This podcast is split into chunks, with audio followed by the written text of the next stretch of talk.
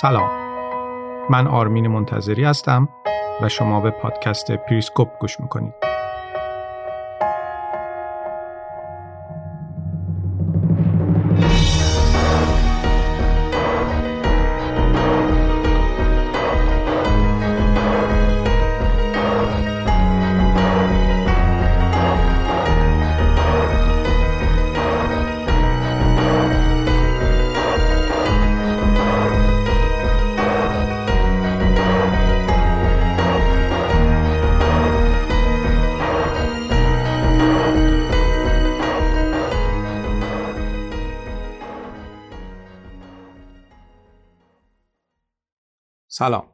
رسیدیم به اپیزود چهارم فصل دوم پادکست پریسکوپ و موضوع این اپیزود ژئوپلیتیک روسیه است. از اونجایی که روسیه خیلی کشور مهمیه تصمیم گرفتم ژئوپلیتیک روسیه رو توی دو تا اپیزود توضیح بدم. در اپیزود اول اختصاصا موضوع خود روسیه خواهد بود و توی اپیزود دوم به رابطه روسیه با همسایه هاش می‌پردازم.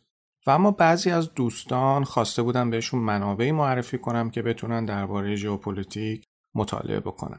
ببینید من خودم بیشتر از منابع خارجی استفاده می‌کنم و خیلی مطلع نیستم که در داخل کشور چه کتابهایی در این خصوص منتشر شده.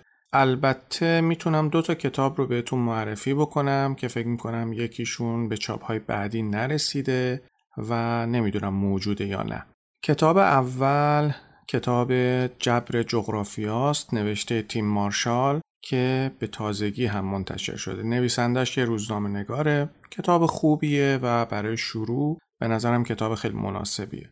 کتاب دوم کتابیه به اسم The Revenge of Geography نوشته رابرت کاپلان که فکر می‌کنم با عنوان انتقام جغرافیا به فارسی ترجمه شده اما مطمئن نیستم که موجود باشه توی بازار. البته اگر کسی این کتاب رو خواست من می‌تونم نسخه انگلیسیش رو در قالب فایل PDF براش بفرستم. بنابراین می‌تونه بهم ایمیل بزنه و من توی همون ایمیل اون نسخه PDF رو براشون میفرستم. اون دسته از دوستانی که به زبان انگلیسی مسلط هستند چه در داخل کشور و چه در خارج کشور البته مسلما دوستانی که خارج از کشور هستن ممکنه دسترسی های بهتری داشته باشن. اما اون دوستانی که داخل کشور هستن اگر نتونستن تهیه بکنن بازم اگر به من ایمیل بزنن من می‌تونم براشون بفرستم این فایل های PDF رو. دوستانی که به انگلیسی مسلط هستن همه کتاب های رابرت کاپلان خیلی به شما کمک می‌کنه در فهم ژئوپلیتیک. چون رابرت کاپلان معمولا کتابهاش رو بر اساس سفرهایی که می‌کنه می‌نویسه. یعنی اگر در مورد ژئوپلیتیک قفقاز بخواد کتابی بنویسه شاید یک سال یا دو سال سفر می‌کنه به کشورهای مختلف قفقاز و کتابش رو می نویسه. البته راه های دیگه هم برای مطالعه درباره ژئوپلیتیک وجود داره. خب این راه ها خیلی بستگی داره به علاقه و پشتکار خودتون. مثلا اولین قدم می‌تونه این باشه که همتون یه اطلس جهان تو خونتون داشته باشید و من خودم واقعا نمی‌فهمم که چطور ممکنه کسی تو خونش اطلس جهان نداشته باشه. کمی با نقشه های این اطلس سر و کله بزنید درباره کشورها بخونید. مطالعه همون اطلس هم خیلی چیزها رو براتون روشن می‌کنه. بعدش هم وقتی که اخبار گوش می‌کنید گوشهاتون رو تیز بکنید و سعی کنید ارتباط بین تحولات و جغرافی های کشورها رو کشف بکنید. این روند ممکنه یه مقداری طول بکشه تا بهش عادت بکنید. اما بعد از یه مدت که راه افتادید و تونستید یه سرنخهایی به دست بیارید همه چیز براتون هیجان انگیز میشه.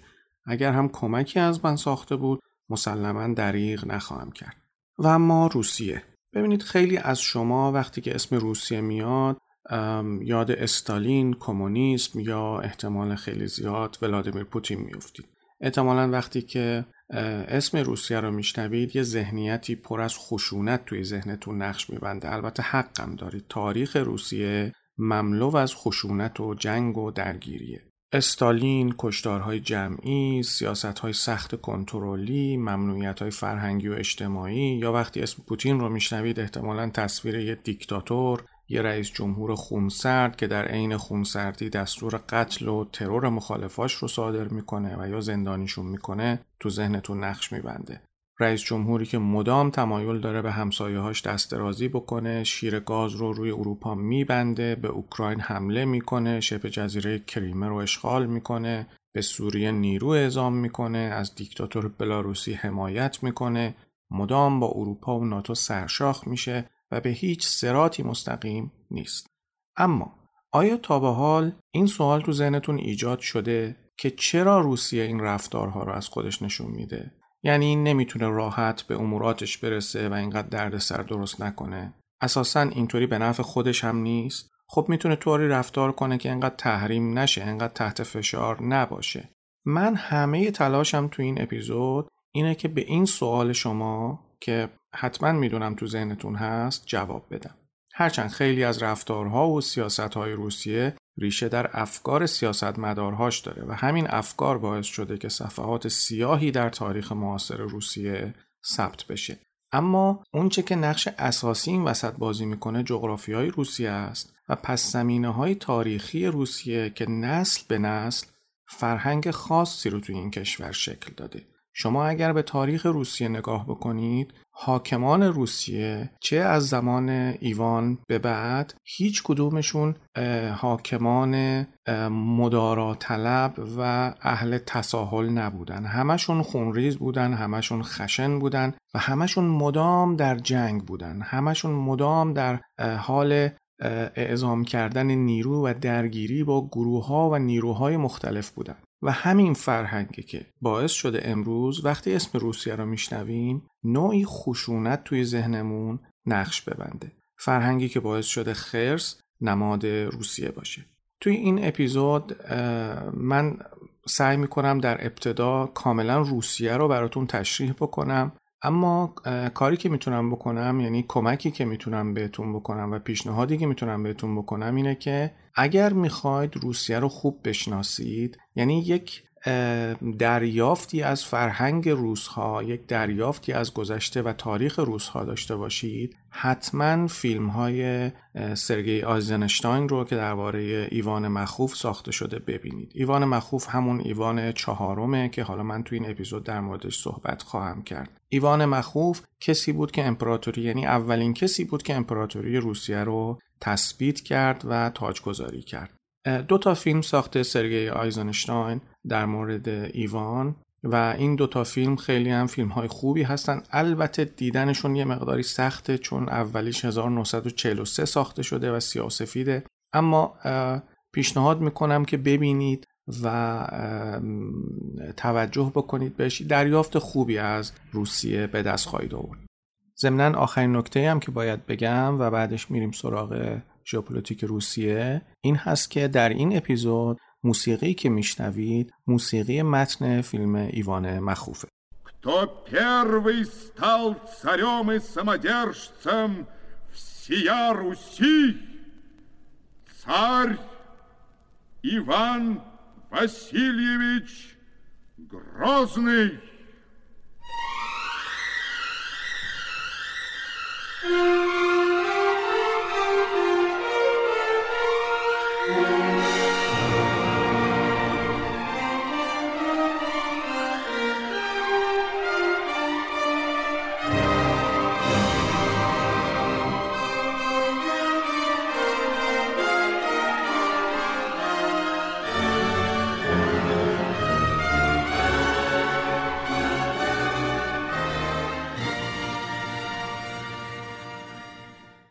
از بین همه ویژگی های جغرافیایی روسیه مهمترینشون اینه که روسیه اساساً سرزمین بیدفاعیه.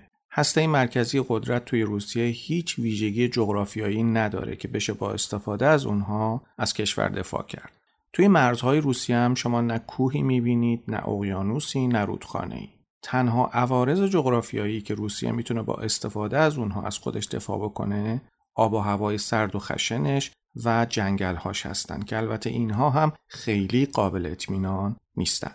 به همین خاطر وقتی که تاریخ روسیه رو مرور می‌کنید می‌بینید که روس ها مدام بهشون تهاجم شده و همیشه برای پیدا کردن یه جای امن در حال حرکت و مهاجرت بودن.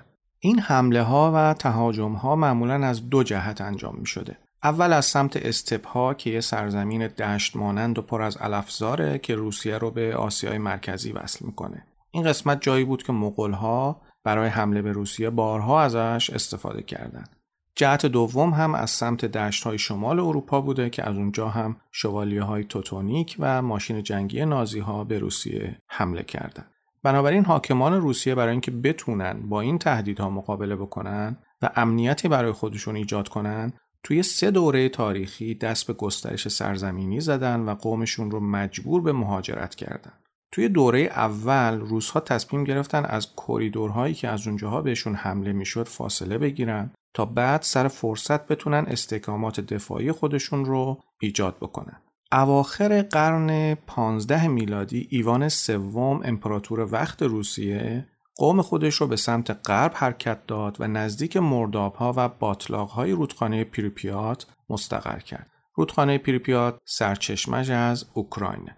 در واقع این مردابها حائل بین روسیه و اوکراین هستند. البته توی این دوره بیشتر گسترش سرزمینی روسیه به سمت شمال و قطب و کمی هم به سمت شمال شرقی و کوههای اورال بود.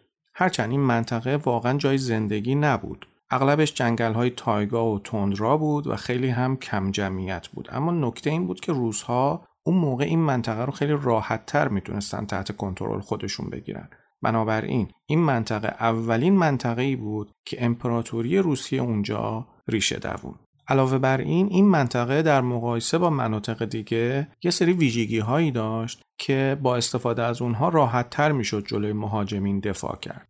مغول ها جنگجوهای سوارکاری بودند که دشت ها و علفزارهای روسیه در اختیارشون بود و با توجه به اینکه سوارکار بودند خیلی سریع می‌تونستن جابجا بشن. بنابراین وقتی وارد جنگل می شدن یعنی همون جنگل های تایگا به نسبت قدرتشون کم می‌شد چون کند می‌شدن چون دیگه اسباشون توی جنگل به اندازه دشت ها کارایی نداشتن. علاوه بر این مغول ها توی جنگل باید با نیروهای پیاده می جنگیدن که از این جهت باز هم روزها برتری دفاعی پیدا می‌کردن. البته میگم این برتری دفاعی کاملا نسبی بوده یعنی باز هم اون جنگل های تایگا و تندراها خیلی نمی‌تونستن از هسته مرکزی قدرت روسیه دفاع بکنن. ولی خب یه کارایی هایی داشتن. و اما فاز دوم گسترش سرزمینی روسیه در مقایسه با فاز اول خیلی خطرناکتر و جسورانه تر بود. این فاز همون فازیه که ایوان مخوف یا ایوان چهارم شروع کردش. اواسط قرن 16 میلادی ایوان چهارم نهایتا تصمیم گرفت مسیر تهاجم مغولها رو مسدود بکنه. ببینید ایوان مخوف دو تا مشکل خیلی بزرگ داشت و اونم جنگ با مغولها و تاتارها بود. بنابراین ایوان قوم خودش رو به سمت جنوب و شرق حرکت داد و وارد عمق استپهای روسیه شد و همینطور پیشروی کرد تا به کوههای اورال توی شرق و دریای خزر و کوههای قفقاز در جنوب رسید. توی این مرحله از گسترش سرزمینی ایوان چهارم یه سری از مناطق حیاتی و استراتژیک رو مثل آستاراخان توی سواحل دریای خزر تصرف کرد. آستاراخان سرزمین تاتارهایی بود که البته اونها هم جنگجوهای سوارکاری بودن و دشمن تاریخی قوم روس محسوب می شدن. توی این فاز از گسترش سرزمینی ایوان گروزنی رو هم تصرف کرد و خیلی زود این منطقه رو که پای کوههای قفقاز واقع شده بود به یه پایگاه نظامی تبدیل کرد. یه اتفاق دیگه هم توی این فاز افتاد و اون هم این بود که ایوان چهارم اسمش رو از شاهزاده بزرگ مسکو به تزار روس تغییر داد. اون موقع وقتی حاکما اسم جدیدی برای خودشون انتخاب می‌کردن یکی از معانیش این بود که قرار تشکیل امپراتوری بدن و تاجگذاری بکنن.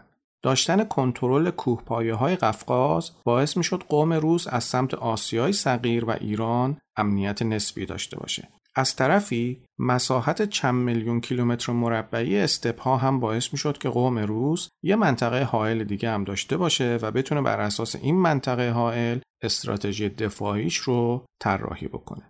به طور کلی روسیه چه در طول دوران مدرن خودش و چه در دوره قرون وسطا و حتی خیلی قبلتر از اون کشور بیدفاعی بوده. های رودخانه پریپیات برای روسیه یه آرزه جغرافیایی دفاعی بود اما اونقدری بزرگ نبود که نشه دورشون زد. درست از سمت قطب کسی نمی‌تونست به روسها حمله بکنه و جنگل های تایگا هم حمله مغول ها رو کند می‌کرد اما همه اینها باعث نمی‌شد که روسیه بتونه روی این عوارض جغرافیایی خیلی حساب باز کنه. چون خلاصه می‌شد از این مناطق رد شد و این مناطق فقط حرکت نیروهای مهاجم رو کند می‌کردن. مثلا مغول ها توی قرن 13 هم روسیه کیفی رو کاملا نابود کردند. بنابراین مهمترین چیزی که روسها همیشه دنبالش بودن منطقه حائل بوده نه یه دیوار دفاعی کاملا غیر قابل نفوذ. مناطق حائل باعث می شدن که هسته مرکزی قدرت روسیه از دشمناش دور بمونه و حتی اگر نیروهای مهاجم شروع به حرکت به سمت هسته مرکزی قدرت می کرد این مناطق حائل اونقدری زمانش رو تلف می کرد و حرکت مهاجم رو کند می کرد که روسیه می‌تونست یه فکری برای دفاع بکنه.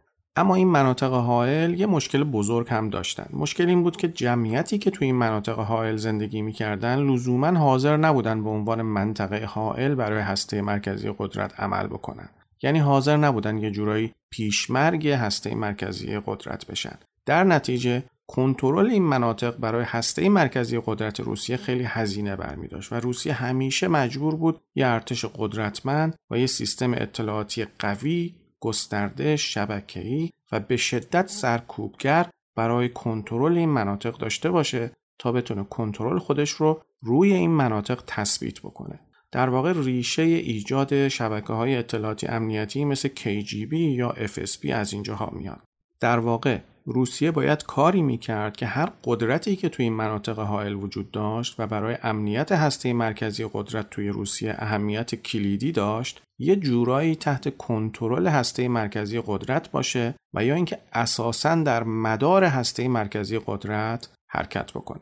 برای این کار روسیه مجبور بود از درجه ای از خشونت و جسارت توی روابطش با قدرت های محلی استفاده بکنه. حتی گاهی اوقات به این مناطق نیرو اعزام می‌کرد و سعی می‌کرد از سیاست ارعاب و وحشت استفاده کنه تا بتونه نظم مورد نظر خودش رو روی این مناطق تحمیل بکنه. چون فقط در این شرایط بود که امپراتوری روسیه می‌تونست امنیت خودش رو تازه اونم به طور نسبی تضمین بکنه. این الگوی سیاست رو ما در گذشته روسیه می‌بینیم در دوران اتحاد جماهیر شوروی می‌بینیم و حتی همین حالا هم می‌بینیم یعنی درگیری حاکمان روسیه از زمان ایوان مخوف تا به امروز با قدرت‌های محلی با مشکلات داخلی خودشون و با نیروهایی که ممکنه از خارج از مرزها بهش تهاجم بکنن همیشه وجود داشته و همین حالا هم وجود داره. این درگیری های مداوم که بیشتر از 600 700 سال ادامه داره باعث شده که هسته مرکزی قدرت در روسیه همواره خشن باشه همواره خشونت رو ترجیح بده به مدارا و تساهل. و اما فاز سوم گسترش سرزمینی روسیه هم یه فاز تهاجمی بود. توی قرن هجدهم و در دوران پتر و کاترین کبیر روسیه به سمت غرب حرکت کرد و اوکراین رو در قسمت جنوب غربی تصرف کرد و تا رشته کوه کاراپات که تا مرکز و جنوب اروپا هم ادامه داره پیشروی کرد. علاوه بر این توی این فاز روسیه مرزهاش رو به سمت غرب هم برد و تا بالتیک پیشروی کرد و سواحل دریای بالتیک رو هم تصرف کرد. پیشروی های دو فاز قبلی در کنار پیشروی های فاز سوم باعث شد روسیه به جایی برسه که بتونه موجودیت امپراتوری پهناور روسیه رو اعلام بکنه. اما با اینکه روسیه تونست تا رشته کوه کاراپات پیش بره باز هم نتونست مرزهای خودش رو امن بکنه. این نکته خیلی نکته مهمیه خواهش می‌کنم خیلی دقت کنید بهش. این قضیه چند تا دلیل داشت. اولین دلیل این بود که پیشروی روسیه به سمت بالتیک و دریای سیاه به تهدید کازاکا و بالتی ها خاتمه داد. اما در نهایت این دوتا قوم داخل مرزهای سرزمینی روسیه قرار گرفتند در واقع روسیه توی این فاز از پیشروی خودش یه تهدید خارجی رو تبدیل به یه تهدید داخلی کرد. یعنی اینکه پیشروی مسکو باعث شد که کازاکا و بالتی ها جزو محدوده سرزمینی روسیه قرار بگیرن. حواستون باشه که کازاک ها با قزاق ها فرق دارن. کازاک ها اسلافتوار بودن و توی اوکراین و جنوب روسیه زندگی می‌کردن. بالتی ها هم مردمانی بودند که امروز توی کشور لیتوانی زندگی می‌کنن. و اما دلیل بعدی این بود که روسیه گسترش خودش رو خیلی خیلی سریع انجام داد. در نتیجه حفظ کنترل اون وسعت جغرافیایی عظیم با توجه به پارامترهای اجتماعی و نظامیش واقعا کار چالش برانگیزی بود. هنوز هم یکی از چالش هایی که روسیه داره اینه که روس تبارها توی کشور خودشون اکثریت نیستن. در واقع روسیه مجموعه ای از اقوام مختلفه که توی یک کشور زندگی می‌کنن و این گسترش سرزمینی روسیه اونقدر سریع اتفاق افتاد که روسیه فقط وقت کرد اینها رو یه جا جمع کنه. یعنی اون موقع اولویت امنیتی روسیه رسیدن به مناطق حائل بود نه سر و سامون دادن به اقوام مختلف. در نتیجه هرچه روسیه گسترش سرزمینیش بیشتر شد و اقوام مختلفی به خاک روسیه زمینه شدن گونهگونی قومیتی در طول قرنها مدام توی روسیه بیشتر و بیشتر شد و همیشه در جریان بوده و هیچ وقت فرصت نشد که این اقوام مختلف زیل یه هویت واحد روسی قرار بگیرن. یعنی هر کدوم ساز خودشون رو می‌زدن. اما خب البته این هم از چالش های مدیریتی یه امپراتوری بزرگی مثل روسیه است.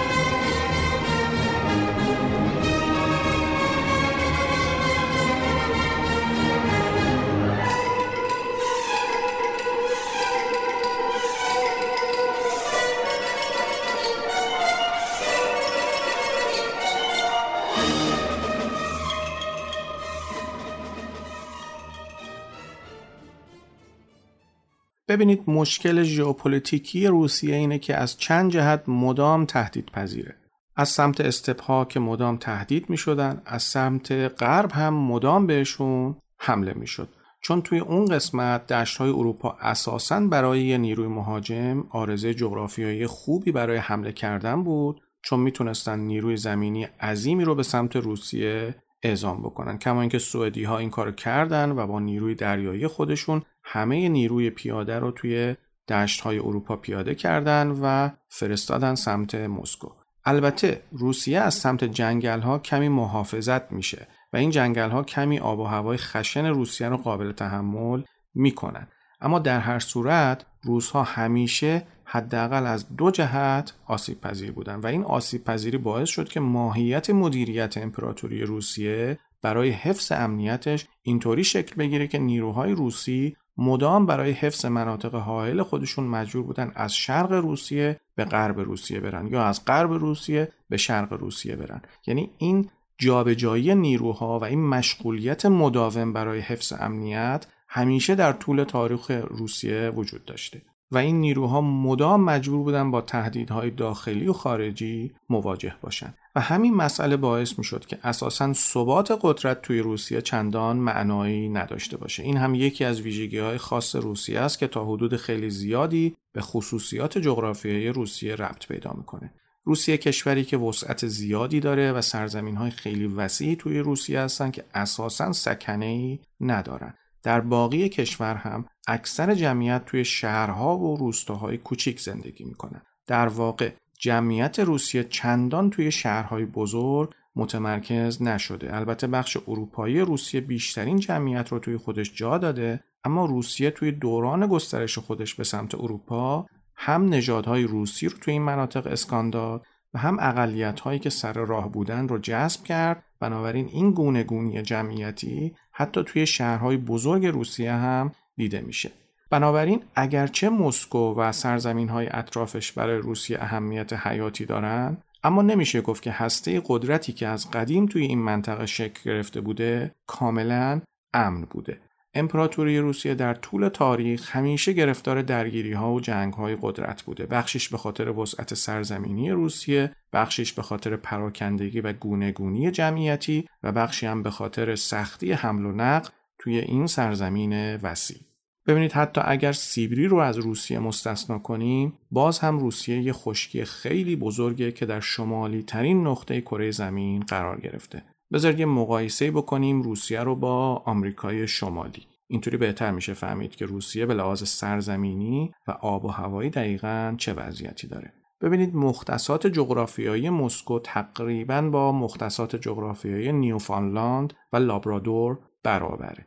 نیوفانلاند یکی از استانهای شمالی کانادا است که شمال شرقی اقیانوس اطلس واقع شده. حالا من به خاطر کمبود وقت خیلی نمی‌تونم درباره نیوفانلاند توضیح بدم. پیشنهاد می‌کنم خودتون برید و مطالعه کنید. یعنی می‌بینید که مسکو به لحاظ عرض جغرافیایی خیلی بالاست. از اون طرف سبد غذایی روسیه یعنی سرزمین هایی که روسیه غذای خودش رو ازشون تعمین می‌کنه تقریبا همتراز با عرض جغرافیایی ایالت مین آمریکاست. این ایالت هم شمال شرقی آمریکاست و با ایالت کبک کانادا مرز داره و آب و هواش هم سرده.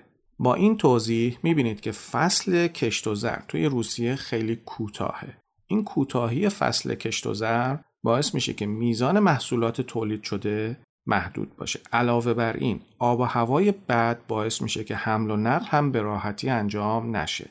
بنابراین دو تا اتفاق میفته یکی اینکه رسوندن محصول به بازارهای دوردست کار خیلی سختیه و دوم اینکه رسوندن مواد غذایی به جمعیت زیاد شهری که خیلی از مزار فاصله دارن هم خیلی دشواره. پس میشه گفت که یکی از اصلی ترین مشکلات اقتصاد روسیه همینجاست. البته روسیه می‌تونه اونقدری محصول تولید کنه که امنیت غذایی داشته باشه و بتونه جمعیت خودش رو سیر کنه. اما نمی‌تونه این محصول رو با هزینه مقروم به صرفه ای از مزارع به شهرها منتقل بکنه. و می‌دونید دیگه برای انتقال مواد غذایی باید خیلی سریع عمل کرد چون این مواد فاسد شدنی هستن.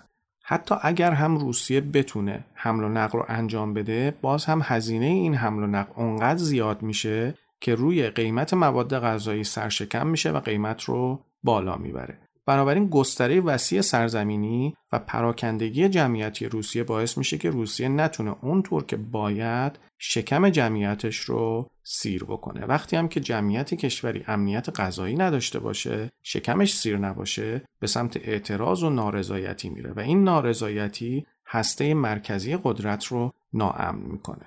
این ناامنی البته یه دلیل دیگه هم داره و اونم اینه که پراکندگی جمعیتی باعث میشه که مشکلات سیاسی هم به وجود بیاد. یکی از نتایج طبیعی دشواری حمل و نقل اینه که جمعیت روسیه به طور طبیعی تمایل پیدا می‌کنن خودشون رو به نواحی رو به رشد یا شهرهای کوچیک نزدیک بکنن تا بتونن از شر هزینه بالای حمل و نقل رها بشن. این جمعیت که بیشتر توی نواحی غربی و جنوبی روسیه زندگی می‌کنن معمولا جماعت سربراه و سلطه پذیری هستند بنابراین این جمعیت سربراه به خاطر منطق اقتصادی سعی می‌کنن مکان زندگی خودشون رو عوض بکنن. اما از اون طرف نیاز روسیه برای حمل مواد غذایی به مرکز کشور علیه این منطق اقتصادی این جمعیت عمل می‌کنه. بنابراین این جمعیت نابرخوردار باقی میمونن. در نتیجه رهبران روسیه در طول دوران معاصر خودشون دو تا انتخاب داشتن. یا اجازه بدن نواحی شهری دچار فقر مواد غذایی بشن یا اینکه اجازه بدن مناطقی که تولید کننده مواد غذایی هستند دچار فقر اقتصادی بشن. این دوراهی بود که استالین هم باهاش مواجه شد و استالین راه دوم رو انتخاب کرد. جوزف استالین همه توجه خودش رو به توسعه نواحی شهری و صنعتی معطوف کرد. و برای اینکه اون جمعیت سر به راه از راه بدر نشن و به واسطه فقر اقتصادی تحمیل شده بهشون شورش نکنن رفت به سمت ایجاد نهادهای امنیتی اطلاعاتی سرکوبگر و کنترلگر.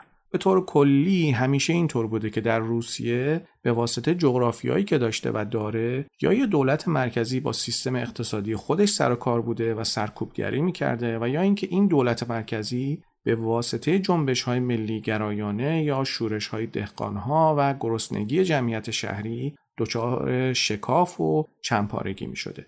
توی روسیه شهرنشینی و تا حدودی صنعتی شدن بدون یک قدرت مرکزی خیلی قدرتمند اساسا غیر ممکن بوده. بدون حضور یک قدرت مرکزی قدرتمند اساسا شکلگیری امپراتوری روسیه و یا اتحاد جماهیر شوروی هم غیر ممکن بوده. چیزی که می‌خوام بگم اینه که اساسا گرایش قدرت در روسیه چه در دوران امپراتوری هاش و چه در دوران اتحاد جماهیر شوروی به سمت فروپاشی میل داشته. یعنی روسیه همیشه در مسیر فروپاشی حرکت کرده نه در مسیر ادامه تحکیم و تثبیت قدرت خودش. ممکنه در دوره های این اتفاق افتاده باشه اما برایند کلی قدرت در روسیه همیشه به سمت فروپاشی بوده. بنابراین هسته مرکزی قدرت در روسیه برای اینکه بتونه اتحاد و یک پارچگیش رو حفظ بکنه مجبور بوده یه بروکراسی استبدادی در مرکز و یه دستگاه امنیتی گسترده توی مناطق حائل داشته باشه تا این دستگاه در کنار اون بروکراسی استبدادی مرکزی بتونن اتحاد کل امپراتوری رو حفظ بکنن. تاریخ قدرت روسیه نشون میده که نیروهای گریز از مرکز توی ساخت قدرت روسیه همیشه زیاد بودن. تاریخ روسیه پر از خیانت پر از جنگهای داخلیه. این نیروها توی بازه های زمانی مختلف باعث فروپاشی هسته مرکزی قدرت شدن. بنابراین رهبری روسیه برای حل این مشکل چاره ای نداشته جز اینکه شبکه امنیتی گسترده و سرکوبگری ایجاد بکنه. در نتیجه با توجه به چیزهایی که گفتم روسیه به لحاظ ژئوپلیتیکی دو تا مشکل بنیادی و عمده داره. اول اینکه حفظ امپراتوری و هسته مرکزی قدرت براش سخته و مشکل دوم درست زمانی خودش رو نشون میده که این امپراتوری توی روسیه ایجاد میشه و اون مشکل هم چیزی نیست جز حفظ امنیت داخلی. در واقع هسته مرکزی قدرت توی روسیه دو تا هدف داره. هم باید امپراتوری رو سرپا نگه داره و هم باید بتونه ازش دفاع بکنه. اما مشکل اینه که اگر بخواد به هدف اول برسه شرایط طوری میشه که نمی‌تونه هدف دوم رو محقق بکنه. در واقع هسته مرکزی قدرت در روسیه همیشه بین این دوتا هدف یعنی حفظ امپراتوری و دفاع ازش در رفت آمده و این چالش همیشگی روسیه در طول تاریخ بوده و الان هم هست.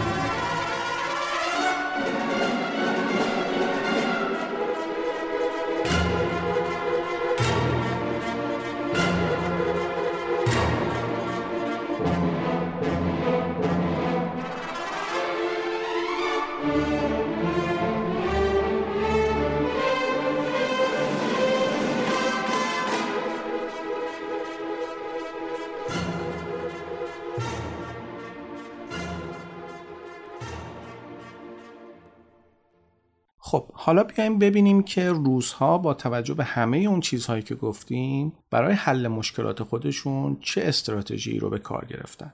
قبلش ولی باید یه نگاهی به مرزهای روسیه بندازیم. روسیه سه تا مرز مجزا داره. اول سیبری دوم آسیای مرکزی و قفقاز و سوم اروپا. اول از سیبری شروع می‌کنیم. سیبری فقط با یه خط آهن به نقاط دیگه روسیه وصل میشه و استقرار نیروی نظامی توی این منطقه اگر نگیم غیر ممکنه خیلی خیلی سخته. در حقیقت باید گفت که خطری که از سمت شرق دور روسیه رو تهدید می‌کنه اصلا چیزی نیست که بخواد آدم حس به حسابش بیاره. خط آهن ترانسیبری از شرق به غرب میره و وصل میشه به خط آهن بایکال آمور که این دوتا با هم یه حلقه تشکیل میدن. اما شاهرگ ارتباطی روسیه به سیبری خط آهن ترانسیبریه و فقط همین یه راه مواصلاتی است. بنابراین از خیلی جهات می‌تونه آسیب پذیر باشه. البته حمله به سیبری خیلی سخته. اساسا اونجا چیزی نیست که کسی بخواد بهش حمله بکنه. علاوه بر این آب و هوای اون منطقه خیلی خشنه و وسعت سرزمینیش اونقدر زیاده که نیروی مهاجم اگر بخواد اون منطقه رو حفظ بکنه خیلی خیلی براش دشواره و اساسا سودی هم براش نداره. حتی اگر نیروی مهاجم بخواد از سیبری رد بشه و به نقاط دیگه روسیه بره باز هم موفق شدن خیلی سخته. چون کوههای اورال جلوش رو سد می‌کنن. و اما مرزهای روسیه با شرق قزاقستان کوهستانی و تپه ماهوریه و تقریبا مسیر شمالی جنوبی مهمی نیست که از اونجا بیاد و بره به عمق خاک روسیه اگر هم مسیری باشه روسیه خیلی راحت می‌تونه ازش دفاع بکنه هرچند این مسیرهای کم اهمیت در نهایت توی نواحی کم جمعیت روسیه به بنبست می‌رسن. این منطقه فقط سه ماه از سال برف و یخ نداره. غیر از این بازه سه ماهه عبور دادن یه ارتش از این مناطق به سمت روسیه غیر ممکنه. بنابراین حمله یه قدرت آسیایی به سیبری روسیه تقریبا غیر ممکنه. در واقع یکی از دلایلی که سال 1941 بعد از اینکه ژاپن وارد جنگ جهانی دوم شد ژاپنیا به جای اینکه به روسیه حمله بکنن به آمریکا حمله کردن همین مناطق غیر قابل عبور توی روسیه بود البته از این مسیر فقط یه راه وجود داره که میشه ازش برای حمله به روسیه استفاده کرد و اون هم مسیر دریایی که ژاپنیا سال 1905 ازش استفاده کردن. اگر نیروی مهاجم از این مسیر وارد خاک روسیه بشه اون وقت می‌تونه توی استانهای ساحلی روسیه مثل ولادیوستوک و پریمورسکی کرای مستقر بشه. و اما مرز دوم روسیه آسیای مرکزیه. امپراتوری روسیه و بعدش اتحاد جماهیر شوروی کنترل کوهها، صحراها و منابع آب این منطقه رو دستشون گرفتن چون مواضع دفاعی خیلی خوبی بودن. این منطقه از شمال غربی مغولستان شروع میشه و از جهت جنوب غربی میره تا قرقیزستان و تاجیکستان. از سمت دیگه هم ادامه رشته کوه هیمالیا که رشته کوه تینشان باشه از روسیه محافظت می‌کنه. اگر به سمت غرب بچرخیم یعنی جایی که روسیه با افغانستان مرز زمینی و با ایران مرز دریایی داره امپراتوری روسیه تو این منطقه سرزمین های پستی که توی حاشیه مرزهای کوهستانی بودن رو تصرف کرد. اما این سرزمین های پست به غیر از یه قسمت کوچیکی که در امتداد مرزهای افغانستانه همش صحرا هستند و یه ارتش بزرگ نمی‌تونسته ازشون رد بشه. یه بخشی در امتداد مرزهای افغانستان و روسیه به مراتب نفوذ پذیرتر بوده که اتفاقا همین بخش باعث شده بود که روسیه همیشه نگران تهدیدهایی باشه که از سمت افغانستان می اومد. از طرف دیگه مرزهای دریایی روسیه با ایران دریای خزر بود بنابراین امنیت داشت و سواحل غربی دریای خزر هم که از اونجا کوههای قفقاز شروع میشن و این کوهها بین امپراتوری روسیه، ایران و ترکیه مشترک بودن و هستند و نفوذ بهشون از هر سمت برای هر سه تا کشور کار سختیه. قفقاز وقتی به دریای سیاه می‌رسه تموم میشه و کاملا مرزهای جنوبی روسیه رو محافظت می‌کنه. این منطقه به مراتب بیشتر از سیبری برای روسیه اهمیت داشته و داره. بنابراین تصرفشون خیلی خیلی اهمیت داره.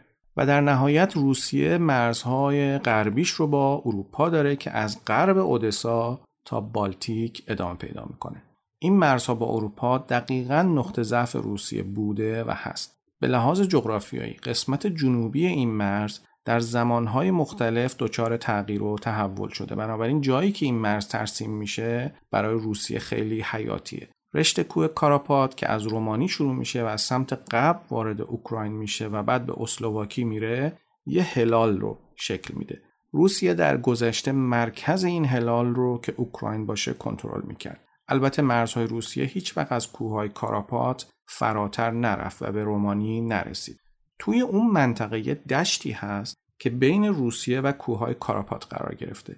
به این منطقه میگن بیسارابیا زمانی که این منطقه به رومانی تعلق داشت برای روسیه تهدید امنیت ملی محسوب می‌شد.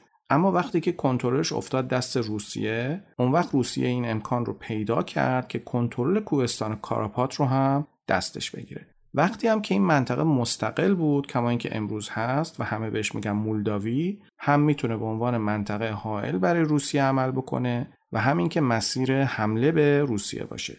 بین سالهای 1939 و 1941 فکر می‌کنم روسیه این منطقه رو تصرف کرد. بعد از جنگ جهانی دوم هم دوباره این منطقه رو تصرف کرد. اما به طور کلی همیشه روسیه از سمت رومانی آسیب پذیر بوده و هست. اما رومانی مهمترین خطری نیست که روسیه از سمت اروپا باش مواجهه. خطر اصلی برای روسیه کمی بیشتر به سمت شماله. یه جایی بین لبه شمالی کوهستان کاراپات و دریای بالتیک.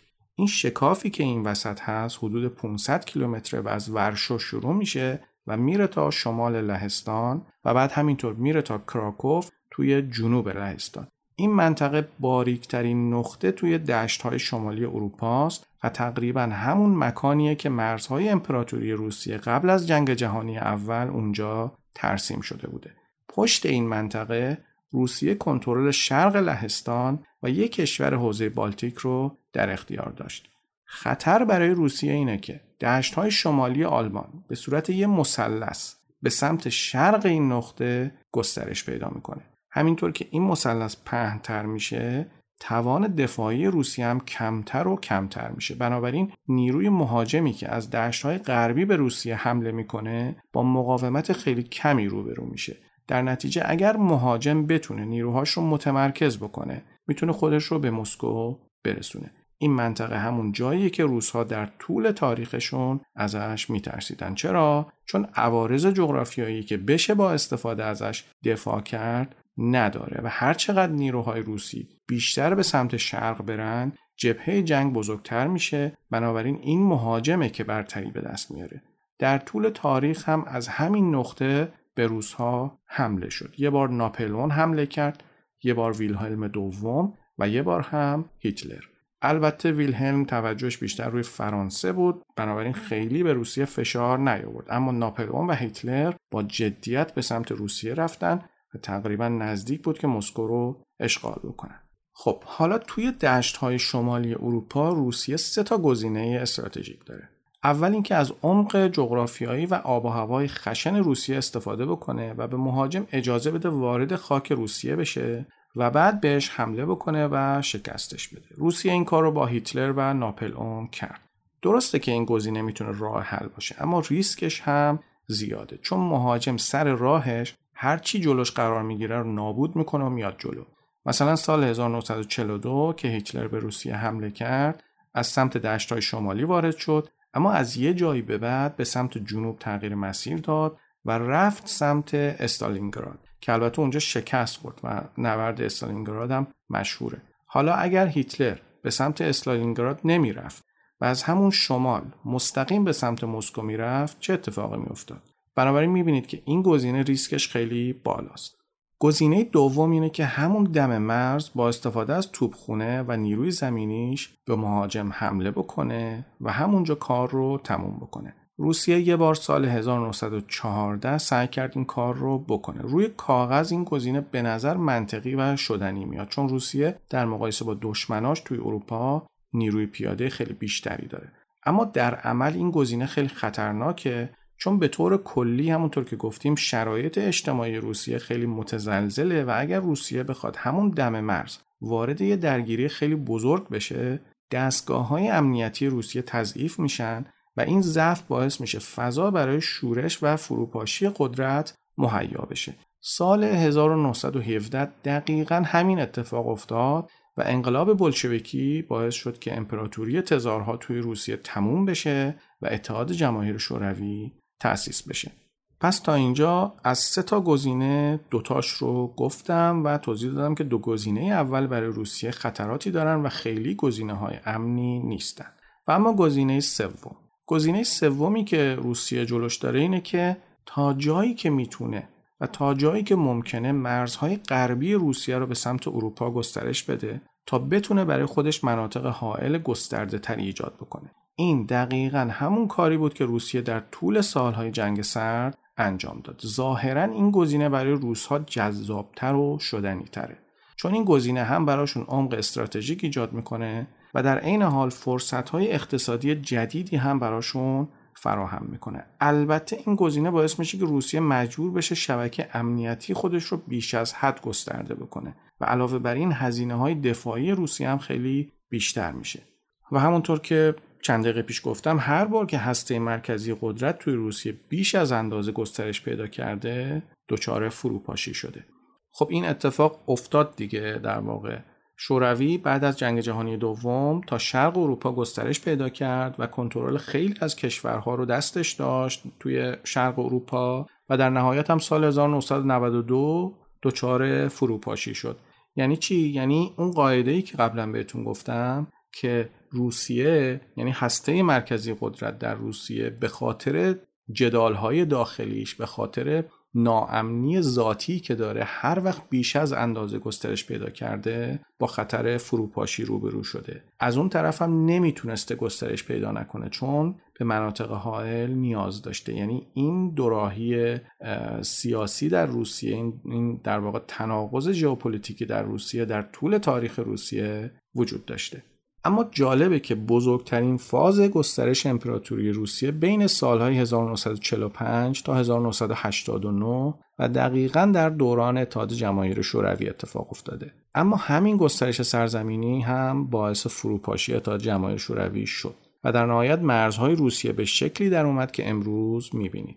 نکته مهم اینه که روسیه فعلی به لحاظ مرزهای جغرافیاییش خیلی خیلی شبیه به روسیه قرن هفدهمه سرزمین های مسکو دستشه. دشت های تاتارها توی جنوب غربی رو کنترل می‌کنه و روی سیبری هم کنترل داره. روسیه امروز اون منطقه حائل خودش رو توی اوکراین و کشورهای بالتیک از دست داده و دیگه توی قفقاز و آسیای مرکزی هم قدرت زیادی نداره. البته زمان اتحاد جماهیر شوروی روسیه کنترل مرکز اوراسیا رو در اختیار داشت اما یه مشکل بزرگ داشت و اون هم این که به آبهای آزاد دسترسی نداشت. نه دریای بالتیک و نه دریای سیاه نمی‌تونستن راه روسیه رو به سمت آبهای آزاد باز کنن. چون از سمت دریای بالتیک خلیج اسکاگراک یا اسکاژراک مانع روسیه می‌شد. این خلیج توی جنوب شرقی نروژ و شمال غربی دانمارک واقع شده. در واقع این خلیج دریای بالتیک رو به دریای شمال وصل می‌کنه. توی دریای سیاه هم که تقریبا همه تنگه هایی که این دریا رو به آبهای آزاد وصل می‌کرد کنترلشون دست ترکیه خب شاید شما بپرسید که روسیه می‌تونست از ترکیه و دانمارک اجازه بگیره و از این تنگه ها رد بشه. نه کار به این آسونی ها هم نبود. چرا؟ ممکنه که این کار روی کاغذ امکان پذیر بوده باشه اما ترکیه و دانمارک عضو ناتو بودن. بنابراین این کار برای روسیه خیلی سخت می‌شد و به سادگی به روسیه اجازه نمی‌دادن. خب توی بخش پایانی این اپیزود به نظرم بد نیست که به دلایل ژئوپلیتیکی فروپاشی اتحاد جماهیر شوروی یه مقداری بپردازیم. این بحث باعث میشه که شما باز هم شناخت بیشتری درباره ژئوپلیتیک روسیه و سیاست های ژئوپلیتیکی روسیه به دست بیارید. من اینجا به سه تا از مهمترین دلیل ها اشاره می‌کنم. دلایل فروپاشی اتحاد جماهیر شوروی خیلی زیادن. من فقط سه تاشون رو میگم. اولین و مهمترین دلیل این بود که روسیه بیش از اندازه به سمت اروپای مرکزی گسترش پیدا کرد. این گسترش بیش از حد باعث شد که روسیه به لحاظ اقتصادی تحت فشار قرار بگیره. در واقع هزینه و فایده در این گسترش خیلی سنجیده نبود. علاوه بر این این گسترش بیش از حد هزینه های لوجستیکی زیادی هم داشت. ضمن اینکه روسیه توی کشورهای شرق اروپا نیروی نظامی هم مستقر می‌کرد و اینها همه هزینه داشت. روسیه حتی نظام های اداری این کشورها رو هم دستکاری کرد و این باعث شد نیروی اداری زیادی از خودش مصرف بکنه. بنابراین ساختار اداری خود روسیه متزلزل شد. دومین دلیل این بود که این گسترش بیش از حد باعث شد که کشورهای غرب اروپا با آمریکا هم پیمان بشن و نیروهای نظامی خودشون رو جلوی روسیه قرار بدن و آلمان رو هم مسلح بکنن. نتیجه این تحولات باعث شد که روسیه هم مجبور بشه از نیروی نظامی زیادی توی شرق اروپا استفاده بکنه در حالی که توان اقتصادی چندانی نداشت. چرا توان اقتصادی نداشت؟ اول به این دلیل که اقتصاد روسیه در مقایسه با اقتصاد آمریکا تولیدش خیلی خیلی کمتر بود. علاوه بر این مشکلاتی مثل سختی حمل و نقل و نبود دسترسی روسیه به اقیانوس هم باعث می شد که روند رشد اقتصادی روسیه کم بشه. وقتی که دسترسی به ها و مسیرهای تجارت بین الملل وجود نداشته باشه مسلما روسیه نمی‌تونه به بازارهای جهانی هم دسترسی پیدا بکنه. همین حالاش هم همینطوریه و دسترسی روسیه به بازارهای جهانی خیلی کمه. مسیرهای تجارت دریایی دو تا منفعت داره. اول اینکه ارزونتر از مسیرهای زمینیه و دوم که کالاها رو مستقیم وارد بازارهای جهانی می‌کنه. بنابراین روسیه از این جهت خاص همیشه نسبت به کشورهای غربی و رقباش توی آسیا ضعیف بوده و ضعیف هم باقی میمونه.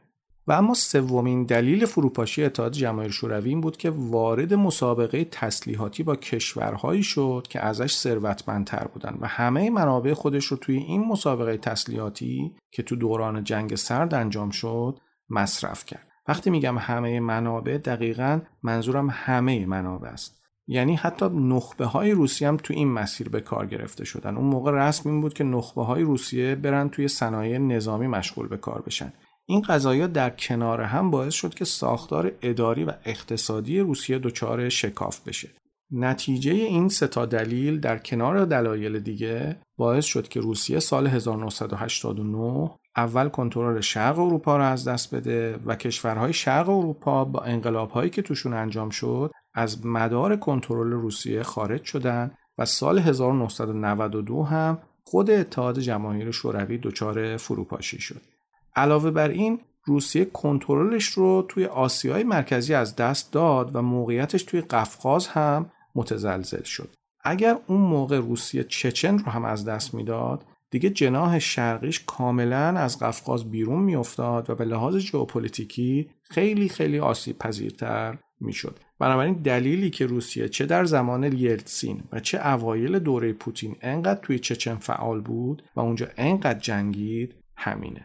روسیه حتی اوکراین و مولداوی رو هم از دست داد. اما بدترین شکست روسیه بعد از فروپاشی اتحاد جماهیر شوروی این بود که مجبور شد از رودخانه البه توی آلمان عقب نشینی کنه و همینطور بیاد عقب تا 160 کیلومتری سن پترزبورگ. توی همچین وضعیتی سرزمین های جنوب شرقی روسیه امنیت داشت. چون چینی ها هیچ علاقه به ماجراجویی و ورود به استپهای روسیه نداشتن و هیچ قدرت دیگه ای هم نمی‌تونست از این سمت روسیه رو تهدید بکنه. اما توی غرب یعنی مشخصا توی اوکراین و قفقاز عقب نشینی روسا خیلی عجیب بود و به ضررشون تموم شد.